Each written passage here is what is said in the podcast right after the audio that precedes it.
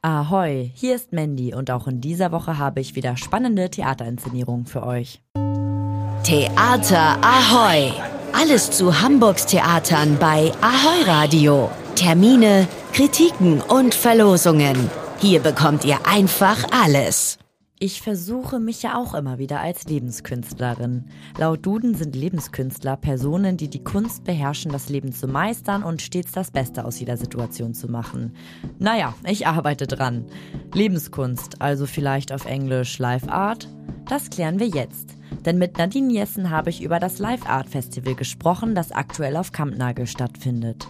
Hallo Nadine, magst du dich bitte mal kurz vorstellen? Hallo, mein Name ist Nadine Jessen. Ich bin Kuratorin und Dramaturgin auf Kampnagel und bin dort auch für das Live Art Festival verantwortlich, was jedes Jahr stattfindet und natürlich eins meiner persönlichen Highlights in der Spielzeit ist. Und wie lange bist du schon an der Planung des Live Art Festivals beteiligt? Also ich habe das Festival nach zwei Ausgaben von meinen Kolleginnen geerbt. Und ähm, das ist aber auch mittlerweile schon elf Jahre her. Wir feiern nämlich dieses Jahr die 13. Ausgabe des Festivals. Ich glaube, Live Art ist nicht jedem oder jeder ein Begriff. Das ist eine Kunstform, die extrem frei ist und einem Live-Publikum vorgestellt wird. Bei dem Live Art Festival geschehen ganz verschiedene Dinge, oder? Das ist halt eben das Schöne an, an äh, Live Art, dass es wirklich alle äh, Formen umfasst. Also von Ausstellungen eben über die Parade, Performances, Tanz. Also es ist wirklich eine, ähm, in, der, in der Form sozusagen ist es ein äh, extrem freies Festival und ein äh, eben auch mit jungen Künstlern und KünstlerInnen, also und international wirklich immer eine kleine ähm, äh, so entdeckenswerte Perlen, sage ich mal. Und da es einem Publikum live präsentiert wird, heißt es auch Live Art. Allerdings schreibt ihr das Live Art Festival anders als erwartet. Also weil wir ja in diesem Jahr zum Thema Live sozusagen, also normalerweise wird das ja mit V geschrieben und in diesem Jahr schreiben wir es mit F. Und ähm, das heißt, wir stellen sozusagen das Leben an sich ins Zentrum. Und deshalb, auch wenn das vielleicht verwirrend äh, erscheint, beginnen wir erstmal mit ähm, quasi einer Art Stottern, weil dieses äh, Suchen nach den richtigen Worten ähm, ist ja auch etwas, was uns gerade in der jetzigen Zeit ähm, stark begleitet.